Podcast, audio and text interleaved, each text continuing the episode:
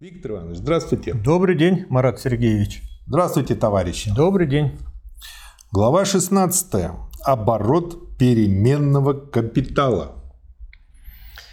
Значит, мы с вами рассматриваем оборот капитала. И в процессе этого оборота выявилось, или точнее развилось деление капитала на основной и оборотный. Угу. Напомню, что основной капитал, он как физически заложен в основных средствах, служит много лет в процессе многих оборотов, ну, как-то переносит стоимость по частям. А вот оборотный капитал нужно после каждого оборота капитала возобновлять. И в оборотный капитал входит часть средств производства – это сырье, комплектующие, там, топливо и так далее. То есть то, что нужно после каждого процесса оборота и создания продукта снова сказать, приобретать и бросать процесс производства. И рабочая сила. То есть живые люди со своей сказать, способностью трудиться, наемные рабочие, то есть переменный капитал. И мы рассматривали оборот первой части и в соответствии, скажем, с содержанием развертывания э, сказать, логикой капитала надлежит рассмотреть оборот переменного капитала. То есть, по сути дела, капитала, которым оплачивается рабочая сила. Совершенно верно. То есть угу. переменного капитала, который в процессе оборота капитала входит как часть оборотного капитала. Угу. Да, Первый параграф – годовая норма прибавочной стоимости. Тут очень длинная цитата, а потом я ее предлагаю сейчас прочесть, потом прокомментируйте. Затраченный во время производства переменный оборотный капитал может снова служить в процессе обращения лишь постольку, поскольку продукт, в котором воспроизведена его стоимость, продан, превращен из товарного капитала в денежный капитал, чтобы последний снова мог быть потрачен на оплату рабочей силы. Но точно так же обстоит дело и с затраченным на производство постоянным оборотным капиталом в скобках с производственными материалами, стоимость которых снова появляется в продукте как часть стоимости последнего. Общее свойство обеих этих частей, то есть переменной и постоянной части оборотного капитала и их отличие от основного капитала, состоит не в том, что их стоимость, перенесенная на продукт, обращается при посредстве товарного капитала при посредстве обращения продукта в виде товара – некоторая часть стоимости продукта и при том продукта, обращающегося в виде товара, некоторая часть стоимости товарного капитала всегда состоит из износа основного капитала, то есть из той части стоимости основного капитала, которая перенесена им на продукт во время производства. Но различие состоит в следующем. Основной капитал продолжает функционировать в процессе производства своей старой потребительной форме в продолжение более или менее длительного цикла периодов оборота оборотного капитала. В скобках последний равен оборотному постоянному капиталу плюс оборотный переменный капитал. Между тем, каждый отдельный оборот имеет своим условием возмещение всего оборотного капитала, вступившего в виде товарного капитала в сферу обращения из сферы производства. Первая фаза обращения D' является общей для оборотного постоянного и оборотного переменного капитала. Во второй фазе они разделяются.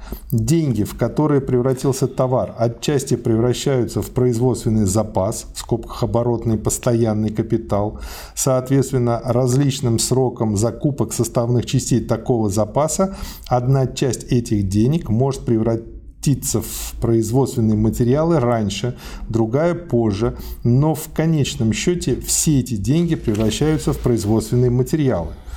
Другая часть денег, вырученных от продажи товара, остается лежать в виде денежного запаса и мало-помалу расходуется на оплату рабочей силы, включенной в процесс производства. Эта часть денег образует оборотный переменный капитал. Тем не менее, в процессе оборота капитала при его превращении в продукт из продукта в товар, а из товара в деньги, каждый раз происходит полное возмещение той или другой части оборотного капитала. Именно по этой причине в предыдущей главе мы рассматривали оборот оборотного капитала, постоянного и переменного, порознь и вместе, оставляя в стороне основной капитал. В вопросе, который нам теперь следует рассмотреть, мы должны сделать еще один шаг вперед и рассматривать переменную часть оборотного капитала так, как будто бы только она одна и составляет весь оборотный капитал.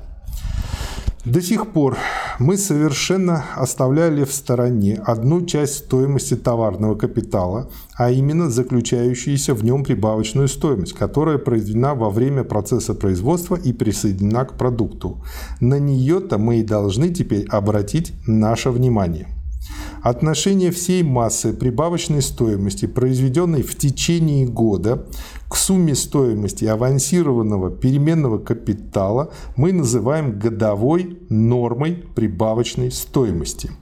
Если детальнее проанализировать эту норму, то окажется, что она равна норме прибавочной стоимости, которую авансированный переменный капитал производит в течение одного периода оборота, умноженной на число оборотов переменного капитала, в скобках совпадающей с числом оборотов всего оборотного капитала.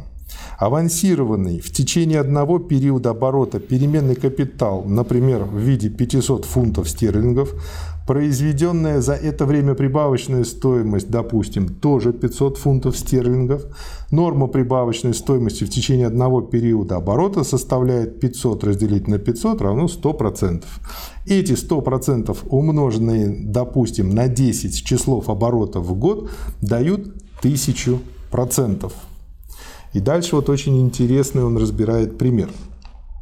Переменный капитал 500 фунтов стерлингов, оборачивающийся 10 раз в год и производящий в течение года прибавочную стоимость в 5000 фунтов стерлингов, переменный капитал, для которого, следовательно, годовая норма прибавочной стоимости 1000%, мы назовем капиталом А.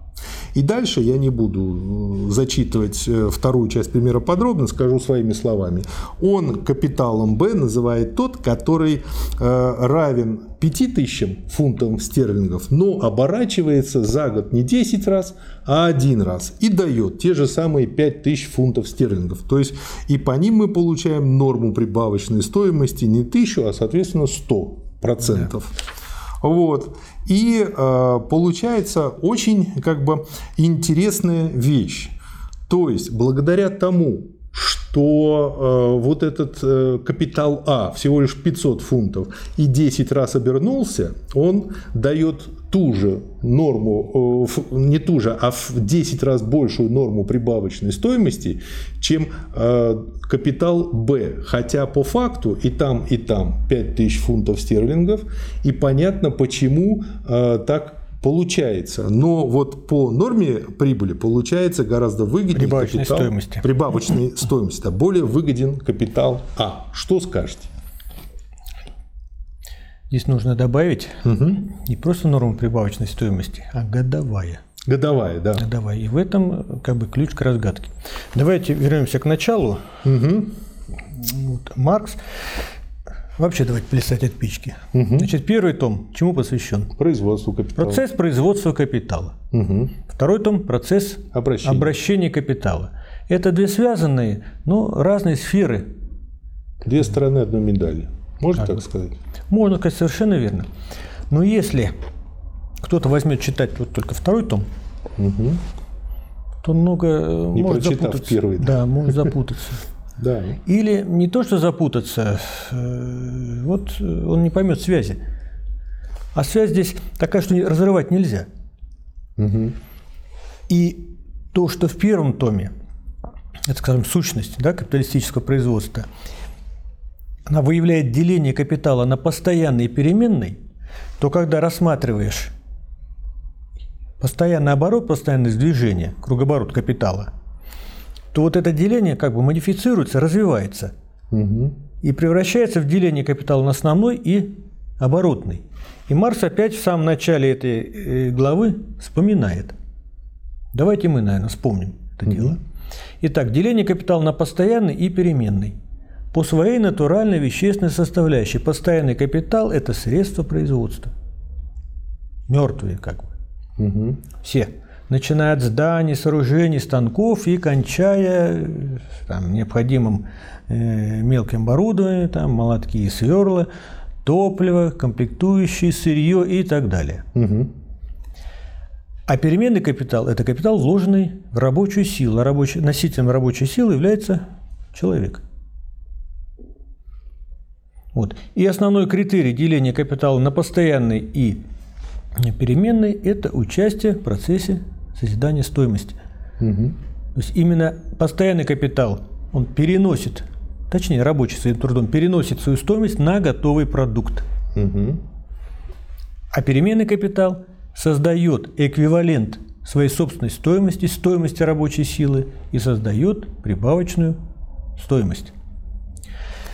А в процессе обращения происходит, скажем так, модификация. И происходит деление капитала на основной и оборотный. И вот в основном капитале, в основном капитале остается только часть постоянного капитала. Именно та часть, Те станки, да, которые вложены. И Марс вот здесь пишет постоянный основной капитал. Да.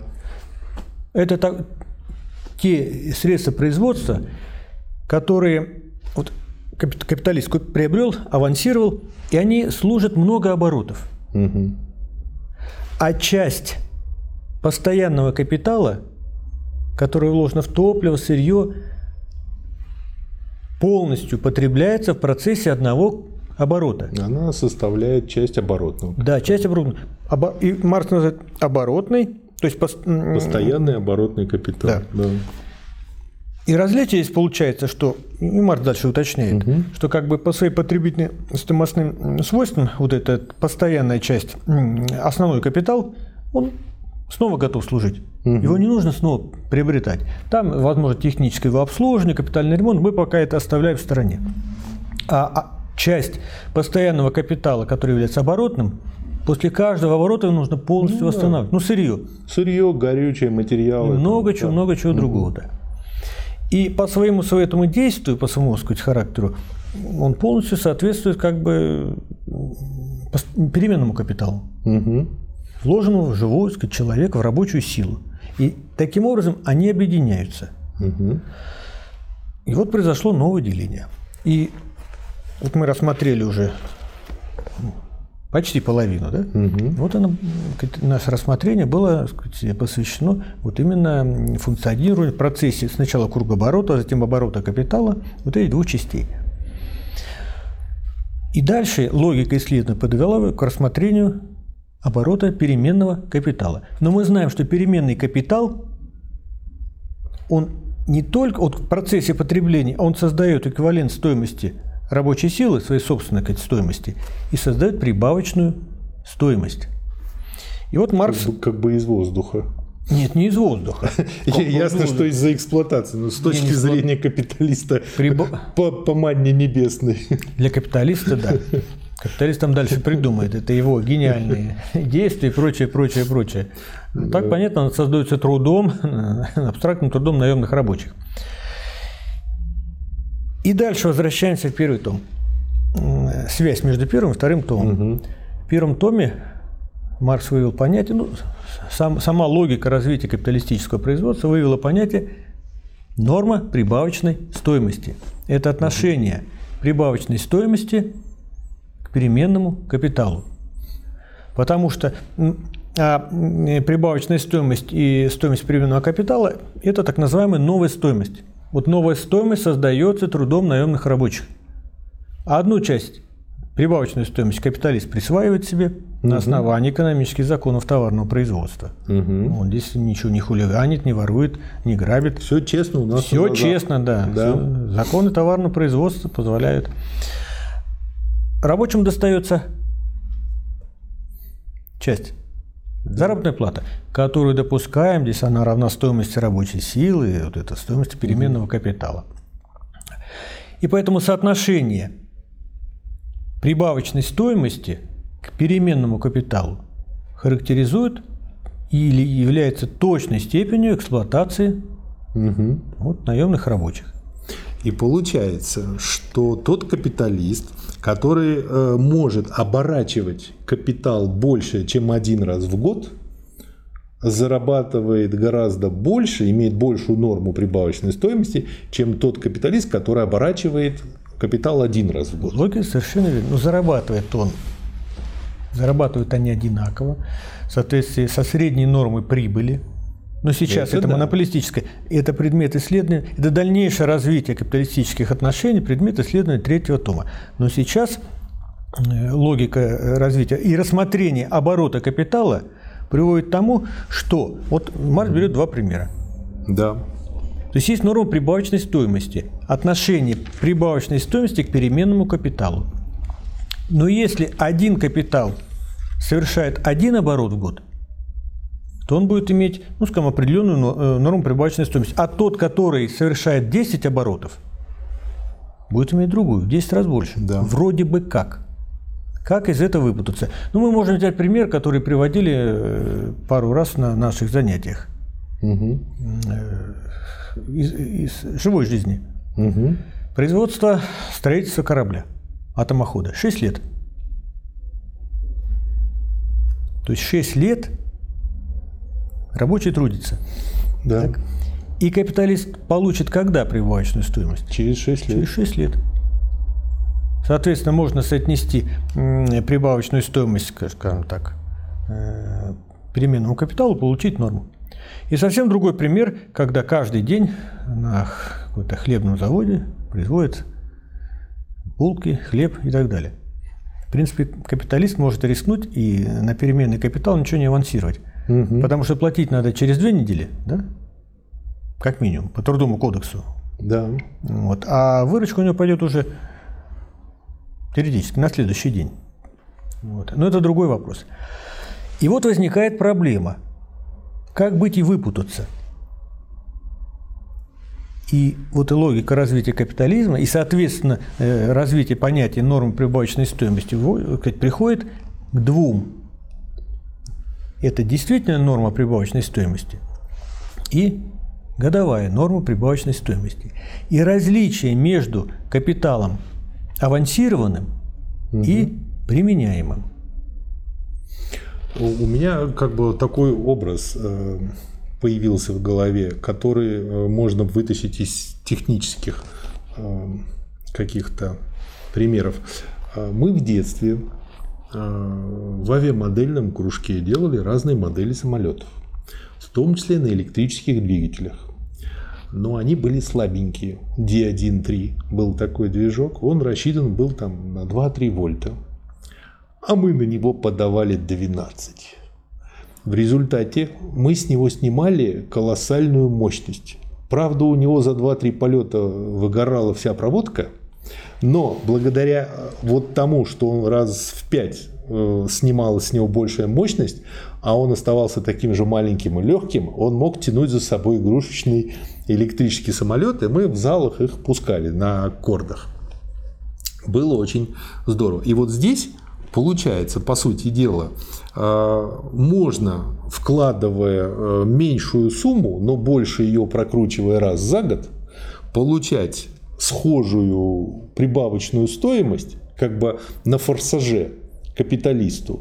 И э, тогда он сэкономленную э, вот ту авансированную часть, он же не 5 тысяч вложил, вот в примере у Маркса, а 500 всего фунтов, то 4,5 тысячи он может вложить еще куда-то и получить там дополнительно. Но это уже другой вопрос. Э, В отношении вашего примера, э, наверное, он больше близок для понятия интенсивность труда. И там тоже, да. То есть, когда капиталист э, требует рабочего быстрее, быстрее работать за станком, Это- это он снимет собой, да. сливки, но потом рабочий из них умрет. Да. Давайте вернемся. Вот разгадка в этой проблеме, которую так сказать, э, Марс как бы э, здесь осветил, и вы выразили, в том, что есть различие между авансированным капиталом Мгм. и примененным Мгм. В отношении переменного капитала. Вот сколько должен авансировать переменного капитала тот капиталист, который производит, ну или на предприятии которого угу. производятся атомоходы. Очень если, много. Но если платить два раза в неделю, да? Это прямо... Это 6 лет умножаем да. на, на 6 лет на 12. деньги. 72 еще умножить на 2. 144. А в булочную? А булочный раз в две недели. Ну, может авансировать сразу. Заранее заплатить, да? Да. Значит, сколько? В 144 раза меньше. Ну, предположим, да. при одинаковых объемах. Вот. И э, вот это различие. И различие получается, соответственно, э, два понятия. Норма прибавочной стоимости и годовая норма прибавочной стоимости. А какая действительно норма, которая соответствует законам производства прибавочной стоимости? Ну, дальше там Марс все это расшифровывает. Угу. Вот на странице сколько? 336. Да? А Прочтите с нее. А, давайте. Угу. Значит, закон производства прибавочной стоимости состоит в том, что при одинаковой норме прибавочной стоимости равновеликие массы функционирующего переменного капитала производят равновеликие массы прибавочной стоимости. То есть, неважно какой капитал, вот в примере Маркса там 500 э, фунтов и 5000. Угу. В нашем примере, если они равновеликие, угу. то есть даже возьмем производство атомохода. Угу. Ведь переменный капитал, который вот, реально применяется, он же не 144 раза больше того, который применяется на э, хлебоперерабатывающем заводе. Угу. Просто цикл там дольше. Да. Предположим, это одинаковый капитал, и норм прибавочной стоимости будут одинаковые. Угу. То есть, поскольку если равновеликие массы прибавочной стоимости и э, одинаковый, скажем, переменный капитал при прочих равных условиях. Да. А годовые нормы прибавочной стоимости будут разные. Будут отличаться, да. Угу. Ну, они отражают специфику производства, как я Конечно. понимаю. И вот он Поэтому дальше... вот Маркс назвал действительно, действительно норма прибавочной стоимости и годовая. Угу.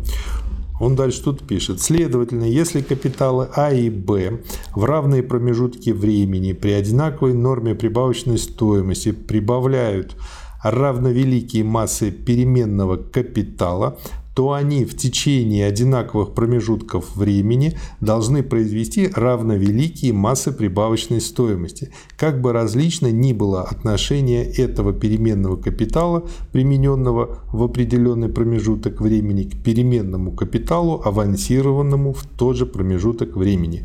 И, следовательно, как бы различно ни было также отношение произведенных масс прибавочной стоимости не к примененному, а вообще ко всему авансированному переменному капиталу.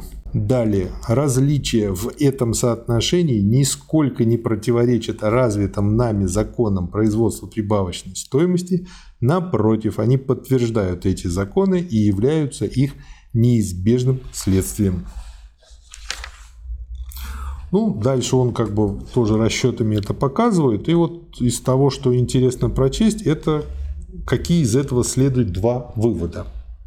Во-первых, авансированный капитал А только в 5 раз больше части капитала, постоянно применяемый в процессе производства в течение недели. Напротив, капитал Б, который в течение 50 недель оборачивается только один раз – и, следовательно, должен быть авансирован на 50 недель, в 50 раз больше той части его, которая постоянно может быть применена в течение недели. Поэтому оборот видоизменяет соотношение между капиталом, авансируемым на процесс производства в течение года, и капиталом, который постоянно может быть применен за определенный период производства – например, за одну неделю. Здесь перед нами первый случай, когда пятинедельная прибавочная стоимость берется не в отношении к капиталу, применяемому в течение этих пяти недель, а в отношении к капиталу в 10 раз большему, применяемому в течение 50 недель.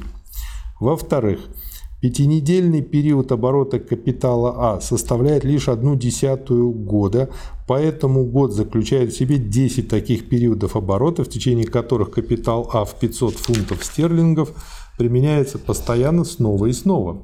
Примененный капитал равен здесь капиталу, авансированному на 5 недель, умноженному на число периодов оборота, совершенных в течение года. Капитал, примененный в течение года, 50 умножить на 10, 5000 фунтов стерлингов. Капитал, авансированный в течение года, 5000 разделили на 10, 500 фунтов стерлингов. Действительно, хотя 500 фунтов стерлингов постоянно вновь применяются, тем не менее, каждые 5 недель, вот, на мой взгляд, хитрый момент, вновь авансируется не более этих 500 фунтов стерлингов. С другой стороны, у капитала Б в течение 5 недель применяется, авансируется за эти 5 недель только 500 фунтов стерлингов. Но так как период оборота здесь равен 50 неделям, то капитал, примененный в течение года, равен капиталу, авансируемому не на 5 недель, а на 50 недель. Но ежегодно производимая масса прибавочной стоимости при данной ее норме находится в прямой зависимости от величины капитала, примененного в течение года, а не от величины капитала, авансированного в течение года. Следовательно, для данного капитала в 5000 фунтов стерлингов, оборачивающегося один раз, эта масса прибавочной стоимости не больше, чем для капитала в 500 фунтов стерлингов, оборачивающегося оборачивающегося 10 раз. И она только потому так велика, что капитал, оборачивающийся один раз в год, сам в 10 раз больше капитала, оборачивающегося 10 раз. То есть, по большому счету, сам капиталист забывает, что у него-то уже не тот капитал, что он вначале вложил в 500 фунтов стерлингов, а новый. И поэтому получается в сумме опять для... те же 5000, которые это... он для того капиталиста, у, у которого 10 э, оборотов в данном да, примере. Да. И, а для него-то как? Вложил в дело 500 и не паришься, оно там как-то крутится. И вот поэтому для него как будто бы тот старый крутится, которого уже давно нет. Вот. Далее. Из вышеизложенного следует то, что годовая норма прибавочной стоимости только в одном единственном случае совпадает с действительной нормой прибавочной стоимости, выражающей степень эксплуатации труда, а именно в том случае, когда авансированный капитал оборачивается только один раз в год. Поэтому авансированный капитал равен капиталу, обернувшемуся в течение года, Поэтому отношение массы прибавочной стоимости, произведенной в течение года к капиталу, примененному для ее производства в течение года, совпадает и тождественно с отношением массы прибавочной стоимости, произведенной в течение года, к капиталу, авансированному в течение года. Вот еще раз остановимся. Угу. Значит, есть действительно норма прибавочной стоимости. Ну вот о чем мы говорили. Вот идет процесс одного оборота применяется угу. какая-то сумма переменного капитала да. и создается определенная прибавочная стоимость. А есть годовая норма. Она чем отличается действительно? Вот это действительное умножается на, скажем, количество оборотов, угу. так, и авансированный переменный капитал. Ну и, соответственно, в знаменателе тоже. Угу. Если сократить, то годовая норма прибавочной стоимости – в очень простой формуле можно, может быть выражено. Это действительная норма прибавочной стоимости, умноженная на количество оборотов, которые угу. совершает капитал в год. И Марс пишет, что э, един, есть единственный случай, когда они совпадают. Угу. Когда оборот один раз год. И получается, что если у нас э, несколько циклов за год, то у нас как бы норма будет отличаться. превышает. А если у нас э, э, цикл больше, чем год, то она Наоборот, будет меньше. меньше. Да. да. Если переменный капитал, как в примере А, оборачивается 10 раз в год, то в течение года один и тот же авансированный капитал 10 раз произведет такую массу прибавочной стоимости, которая соответствует ее производству за один период оборота. Вследствие своего десятикратного оборота, а потому и вследствие десятикратного возобновления его авансирования, вот тоже очень четкая фраза, понимающая, помогающая понять. Капитал в 500 фунтов стерлингов исполняет функцию в 10 раз большего капитала, то есть капитала в 5000 фунтов стерлингов. Дело обстоит совершенно так же, как если бы 500 монет достоинством в 1 талер, обращающихся по 10 раз в год, исполняли функцию 5000 таких же монет, обращающихся тоже один раз. Ну вот и такое объяснение тоже То есть Марс говорит о том же различии между действительной нормой прибавочной стоимости и годовой, ну, вот через такой образный да. пример. Ну, то есть это, знаете, как эм, ну, э, просто человек может не задумываться о том, что там э, новые 500 фунтов через каждый оборот вкладываются в дело. И, по сути дела, он свои 5000 разделил на 10 кусочков, вот, и э, как бы вот так вот вкладывает. Он же их не изымает там, эти 500. Вот если бы он их изымал из оборота, тогда бы можно было бы считать, что то верно посчитано. Второй параграф оборот отдельного переменного капитала. В нашем примере у капитала А 10 пятинедельных периодов оборота – в первый период оборота авансируется 500 фунтов стерлингов переменного капитала. То есть каждую неделю по 100 фунтов стерлингов обмениваются на рабочую силу. Так что в конце первого периода оборота на рабочую силу будет израсходовано 500 фунтов стерлингов.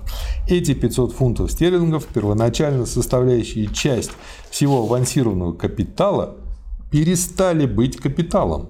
Они выплачены в качестве заработной платы. Рабочие со своей стороны расходуют их, покупая для себя жизненные средства. Следовательно, рабочие потребляют жизненные средства стоимостью в 500 фунтов стерлингов. Таким образом, уничтожается некоторое количество товаров на эту именно сумму стоимости. Уничтожается, имеется в виду, потребляется. Потребляется, да. То, что рабочий сберегает, например, в виде денег и так далее, тоже не есть капитал. Эта товарная масса потребляется непроизводительно для рабочего, за исключением того, что она поддерживает в состоянии работоспособности его рабочую силу, то есть орудие, необходимое для капиталиста. И во-вторых, для капиталиста эти 500 фунтов стерлингов обменены на рабочую силу той же самой стоимости, в скобках соответственно цены, рабочая сила производительно потребляется капиталистом в процессе труда. В конце пятой недели имеется вновь созданная стоимость в 1000 фунтов стерлингов. Половина ее, 500 фунтов стерлингов, представляет собой воспроизведенную стоимость переменного капитала, затраченного на оплату рабочей силы, другая половина 500 фунтов стерлингов – это вновь произведенная прибавочная стоимость. Но та пятинедельная рабочая сила, в которую посредством обмена превращалась часть капитала, тем самым превращаясь в переменный капитал, тоже израсходована, потреблена, хотя и производительно. Труд, действовавший вчера, это не труд, который действует сегодня. Его стоимость плюс созданная им прибавочная стоимость существует теперь как стоимость вещи, отличной от самой рабочей силы, как стоимость продукта. Но вследствие того, что продукт превращен в деньги, часть его стоимости, равная стоимости авансированного переменного капитала, снова может быть превращена в рабочую силу, а потому снова может функционировать как переменный капитал. То обстоятельство, что на капитальную стоимость, не только воспроизведенную, но и превращенную уже обратно в денежную форму, будут наняты те же самые рабочие, то есть те же самые носители рабочей силы, это обстоятельство не имеет никакого значения. Возможно, что во второй период оборота капиталист применит новых рабочих вместо прежних. Ну да, для рассмотрения предмета, который мы изучаем, это да, ну, и, еще важно. раз, здесь идея какая? Возьмем наш, наши да. два примера. Значит, хлебобулочное производство, мы его полюбили. Я не можем мы без него. Да. Значит, каждый день выпекаются булочки, капиталист реализует их, получает угу. деньги. Через две недели надо платить. Ну, предположим, у него был авансирован капитал, угу. и он за счет этого авансированного капитала оплатил заработную плату. Еще цикл. Прошло две недели. Надо уже, ну, там аванс был, здесь получка, зарплату платить. Откуда он может взять эти деньги? Откуда он берет? От проданных булочек. От проданных булочки. А по стоимости что входит э, в эту продукцию, в булочки? В том числе и прибавочная стоимость. Прибавочная и стоимость рабочей силы. Да. Стоимость потребленных средств производства, там амортизация основных средств, полностью вот этот потребленный угу. оборотный капитал и стоимость рабочей силы. То есть получается, он уже может платить заработную плату угу. не за счет каких-то сэкономленных средств, а за счет произведенных самими рабочими. Да, мы таким же макаром выпускаем основное в ленинизме. Вот мы собрали на выпуск первой книжки, продали ее и э, выпустили вторую. Сейчас вот продаем вторую, третью уже, продадим, выпустим четвертую. Вы используете труднонаемных рабочих? Нет. Мы сами себя наняли, причем даром, Сами сами, себя себя эксплуатируем. Мы сверхкапиталисты. Если вы продаете, это труд мелких частных производителей. Вернемся ко второму примеру. А как быть капиталисту, которого э, вот э, верфь, он строит атомоход 6 лет, Мгм. Ему надо 144 раза заплатить, да, раз в две недели Ну, заработную кредит плату. надо где-то взять. Пока здоровый. будет произведен атомоход, он будет реализован, и он получит деньги, выручку, Это, в кстати, которой будет и и заработная плата, как бы переме- а, вернется переменный капитал, там и затрат основного капитала, и, соответственно, прибавочная стоимость. Значит, он должен экономить и копить где-то. А поскольку мы Или брать кредиты. в очень в банке. большой стране, где в том числе много и очень восточных народов, одна из восточных мудростей от Молына Средина гласит, что либо Ишак сдохнет, либо падишах, то наши капиталисты не очень лезут в подобные отрасли, как бы если только не имеют государственных субсидий. Ну да, есть такое. Да. В течение этих периодов вновь произведенные товарные массы, в скобках стоимость которых, поскольку она возмещает переменный капитал, тоже вновь производится, а не просто опять проявляется как стоимость постоянной оборотной части капитала, через каждые пять недель выбрасываются на рынок, и благодаря этому в процесс производства постоянно включается новая рабочая сила. Следовательно, посредством десятикратного оборота авансированного переменного капитала в 500 фунтов стерлингов достигается не то, что этот капитал в 500 фунтов стерлингов может быть производительно потреблен 10 раз, и не то, что переменный капитал достаточно до 5 недель может применяться в течение 50 недель. Напротив, за 50 недель применяемый переменный капитал, равный 500 фунтам стерлингов, помножить на 10, а капитал в 500 фунтов стерлингов всегда будет достаточен только на 5 недель. И по истечении 5 недель его придется возмещать вновь произведенным капиталом в 500 фунтов стерлингов. Это относится к капиталу А совершенно так же, как к капиталу Б. Но здесь начинается их различие. В конце первого пятинедельного периода капиталистам Б, как и капиталистам А, авансирован и затрачен переменный капитал в 500 фунтов стерлингов. Как капиталист Б, так и капиталист А превратили его стоимость в рабочую силу и возместили ее частью стоимости продукта, вновь произведенной этой рабочей силой, частью которой равна стоимости авансированного переменного капитала в 500 фунтов стерлингов. Как для капиталиста Б, так и для капиталиста А рабочая сила не только возмещает стоимость израсходованного переменного капитала в 500 фунтов стерлингов новой стоимостью на такую же сумму, но и присоединяет к ней прибавочную стоимость по нашему предположению прибавочную стоимость такой же величины. Однако, та вновь созданная стоимость, которая возмещает авансированный переменный капитал и к его стоимости прибавляет прибавочную стоимость, находится у капиталиста Б не в той форме, в какой она снова может функционировать как производительный капитал. Ну, конечно, там недостроенный Да. пароход. Незавершенная. Да. Незавершенка. Соответственно, как переменный капитал. У капиталиста А она находится именно в такой форме. При этом до конца года переменный капитал, расходуемый капиталистом Б в первые 5 недель и затем последовательно каждые 5 недель, хотя он и возмещается вновь произведенной стоимостью плюс прибавочная стоимость, находится не в такой форме, в которой он снова может функционировать как производительный капитал, соответственно, как переменный капитал. Хотя его стоимость, слово стоимость выделено, возмещена новой стоимостью, то есть возобновлена, но форма, слово форма тоже выделено, его стоимости. Здесь абсолютная форма стоимости, ее денежная форма не возобновлена.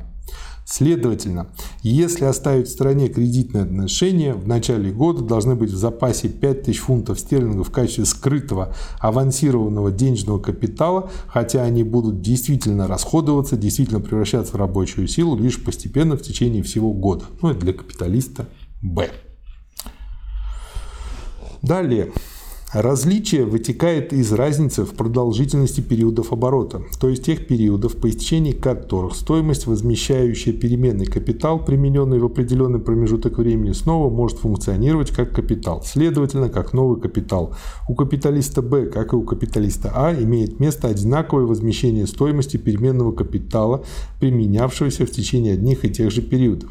При этом в течение одних и тех же периодов происходит также одинаковый прирост прибавочной стоимости.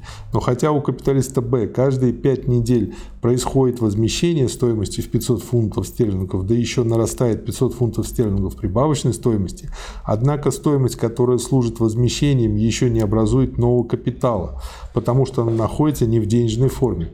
У капиталиста А старая капитальная стоимость не только возмещается новой стоимостью, но она восстанавливается при этом в своей денежной форме, следовательно, возмещается в виде нового, способного фун- функционировать капитала. Ну вот возьмем опять наш пример. Угу. Может, он и не понравится, уже надоест нашим слушателям. Вот возьмем капиталиста, у которого хлебобулочное производство. Один цикл прошел, второй цикл прошел, и после каждого цикла, понятно, рабочие, которые у него трудятся на этом предприятии, создают эквивалент стоимости рабочей силы, да, переносят стоимость там, постоянного капитала э, на готовый продукт и создают прибавочную стоимость. Эта стоимость воплощена в готовом продукте. Дальше идет реализация этого продукта, и капиталист получает вот это все угу. уже в денежной форме. То есть к нему протекает уже в денежной форме и прибавочная стоимость. Рай да? капиталистический прям. Не рай, это как э, обычный капиталист. У капиталиста, который производит корабли, в данном нашем примере, атомоход, тоже этот процесс идет. Ведь рабочие, которые трудятся, они же переносят э, стоимость потребленных средств производства на продукт и создают новую стоимость, но она еще не в той форме, которую да. можно реализовать. Да. Вот она как бы накапливается, и будет 6 лет как бы туда увеличиваться, увеличиваться, накапливаться. Да. Третий параграф. Оборот переменного капитала с общественной точки зрения. Как бы вот э, как бы со всех сторон рассматривает. Во-первых, чем короче период оборота капитала, чем короче по этому промежутке, через который в течение года повторяется его воспроизводство, тем быстрее переменная часть капитала, первоначально авансированная капиталистом в денежной форме, превращается в денежную форму той вновь созданной стоимости, заключающей в себе, кроме того, и прибавочную стоимость, которая создана рабочим в возмещении этого переменного капитала. Следовательно, тем короче время, на которое капиталист должен авансировать деньги из своего собственного фонда, тем меньше сравнительно с данными размерами производства тот капитал, который он вообще авансирует, и тем относительно больше та масса прибавочной стоимости, которую он при данной ее норме выколачивает из рабочих в течение года. Причина заключается в следующем. Чем короче период оборота капитала, тем чаще капиталист может снова покупать рабочего за счет денежной формы, вновь созданной им самим стоимости. Тем чаще он может снова приводить в движение его труд. При данном масштабе производства абсолютная величина авансируемого переменного денежного капитала, как и вообще оборотного капитала, уменьшается, а годовая норма прибавочной стоимости возрастает пропорционально сокращению периода оборота. При данной величине авансированного капитала масштаб производства, а потому при данной норме прибавочной стоимости ее абсолютная масса, производимая в течение одного периода оборота, возрастают одновременно с повышением годовой нормы прибавочной стоимости, повышением которой вызывает сокращением периодов воспроизводства. Вообще, в результате предшествующего исследования оказывается, что, соответственно, различной продолжительности периода оборота необходимо авансировать денежный капитал очень различной величины для того, чтобы при одной и той же степени эксплуатации труда приводить в движение одинаковую массу производительного оборотного капитала и одинаковую массу труда. Во-вторых, Рабочий капиталиста Б, как и капиталиста А, платит за покупаемые ими жизненные средства переменным капиталом, который в его руках превращается в средство обращения. Например, он не только берет с рынка пшеницу, но и возмещает ее эквивалентом в деньгах. Но так как деньги, которыми рабочий капиталиста Б оплачивает и берет с рынка свои жизненные средства, не представляют собой денежные формы вновь созданной стоимости, выбрасываемой им на рынок в течение года, как у рабочего капиталиста А, то, хотя он и доставляет деньги продавцу жизненных средств, но не доставляет никаких товаров, ни средств производства, ни жизненных средств, которые данный продавец мог бы купить на вырученные деньги, как это происходит. Напротив, в случае с рабочим капиталиста А. Поэтому с рынка будут взяты рабочая сила, жизненные средства для этой рабочей силы, основной капитал в форме средств труда, применяемых капиталистом Б, производственные материалы, и в возмещении всего этого на рынок будет выброшен эквивалент в виде денег, но в течение года на рынок не выбрасывается никакого продукта, который возместил бы взятые с рынка вещественные элементы производительного капитала. Если мы представим себе не капиталистическое общество, а коммунистическое, то прежде всего совершенно отпадает денежный капитал – а следовательно отпадает и вся та маскировка сделок, которая благодаря ему возникает. Дело сводится просто к тому, что общество наперед должно рассчитать, сколько труда, средств производства и жизненных средств оно может без всякого ущерба тратить на такие отрасли производства, которые, как, например, постройка железных дорог сравнительно длительное время, год или более, не доставляют ни средств производства, ни жизненных средств и вообще в течение этого времени не дают какого-либо полезного эффекта. Но, конечно, отнимают от всего годового производства и труд, и средства производства, и жизненные средства. Напротив, в капиталистическом обществе, где общественный разум всегда заявляет о себе только задним числом, в таких случаях могут и должны постоянно происходить крупные нарушения. С одной стороны, испытывает давление денежный рынок, причем, напротив, хорошее состояние денежного рынка вызывает в свою очередь массу таких предприятий, следовательно, создает именно такие условия, которые позже вызывают давление на денежном рынке. То есть, если сейчас хорошо, это не означает, что завтра будет хорошо. Да, совершенно верно. Денежный рынок испытывает давление, потому что при этом постоянно требуется авансирование денежного капитала в крупном масштабе и на продолжительное время. Мы уже совершенно не говорим о том, что промышленники, купцы бросают на железнодорожные и тому подобные спекуляции денежный капитал, необходимый им для ведения собственных предприятий, и возмещают его путем займов на денежном рынке. С другой стороны, сильно возрастает спрос на свободный производительный капитал общества, так как элементы производительного капитала постоянно извлекаются с рынка и взамен их на рынок выбрасывается только денежный эквивалент, то возрастает платежеспособный спрос, который, однако, не содержит в себе никаких элементов предложения. Поэтому возрастают цены как на жизненные средства, так и на производственные материалы. К тому же в такое время обычно развивается ажиотаж и происходит значительное перемещение капитала. Шайка спекулянтов, подрядчиков, инженеров, адвокатов и прочее обогащается. Они создают на рынке усиленный спрос на предметы потребления. Наряду с этим повышается и заработная плата. Что касается спроса на продовольствие, то это, конечно, ускоряет развитие также и сельского хозяйства. Но так как количество продуктов питания нельзя увеличить вдруг в продолжении одного года, то возрастает их ввоз, как и вообще ввоз экзотических продуктов – кофе, сахара, вина и других, а также предметов роскоши. В результате имеет место чрезмерный ввоз и спекуляция в этой части импорта. С другой стороны, в тех отраслях промышленности, в которых производство можно быстро расширить, собственно обрабатывающая промышленность, горная промышленность и так далее, повышение цен вызывает внезапное расширение, за которым вскоре следует крах. Обалдеть.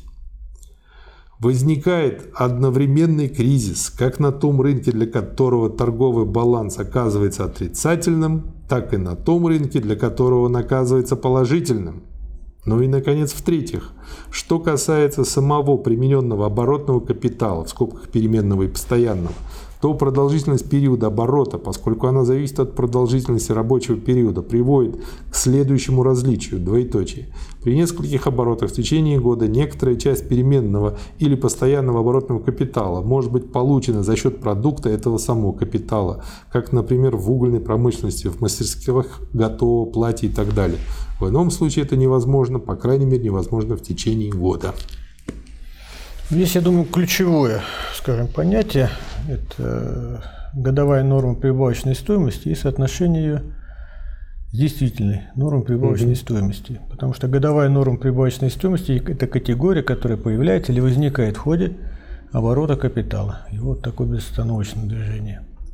Ну и здесь уже есть, по сути дела, вот видны те наметки, из которых дальше Ельмеев, Долгов – сделали да, потребительно-стоимостную теорию, и э, можно понять, какое благо является, каким благом является план в социалистическом хозяйстве, особенно долгосрочный, и то, что для социализма благо, для капитализма смерть. Да. И здесь Маркс вот буквально несколько слов сказал, гениальные мысли на десятилетия, если не столетия вперед. вперед. Э, речь идет о сказать, заранее предвидении, вот соблюдении тех необходимых э, пропорций и угу. производства, и обращения. Ну, вот я приведу простой пример. Э, планирование социалистическое, угу. оно такая система, и, сказать, разрабатывался межотраслевой баланс. Угу. Да. Это необходимые поставки между отраслями и подотраслями производства как в натурально-вещественной форме, так и, ну, в кавычках назовем это, в денежной форме. Угу. Вот. То есть это заранее сказать, предвидено. Не то, что скажем, при капитализме, ну, скажем, эпохи свободной конкуренции на 100%, сказать, полная стихия – ну, в эпоху государственного монополистического капитализма есть отдельные элементы лишь угу. программирование, и планирование. Но в социалистическом обществе это, так сказать, неотъемлемый элемент всей системы социализма. Да, и вот уже прочтя только это, э, можно понять, как вот все эти рыночные прививки разрушают социализм, а как с другой стороны введение все больше и больше плановости помогает подготовить переход от капитализма к социализму. Ну да. Как предпосылка. Да, да. Спасибо. Спасибо. Спасибо, товарищи. До свидания.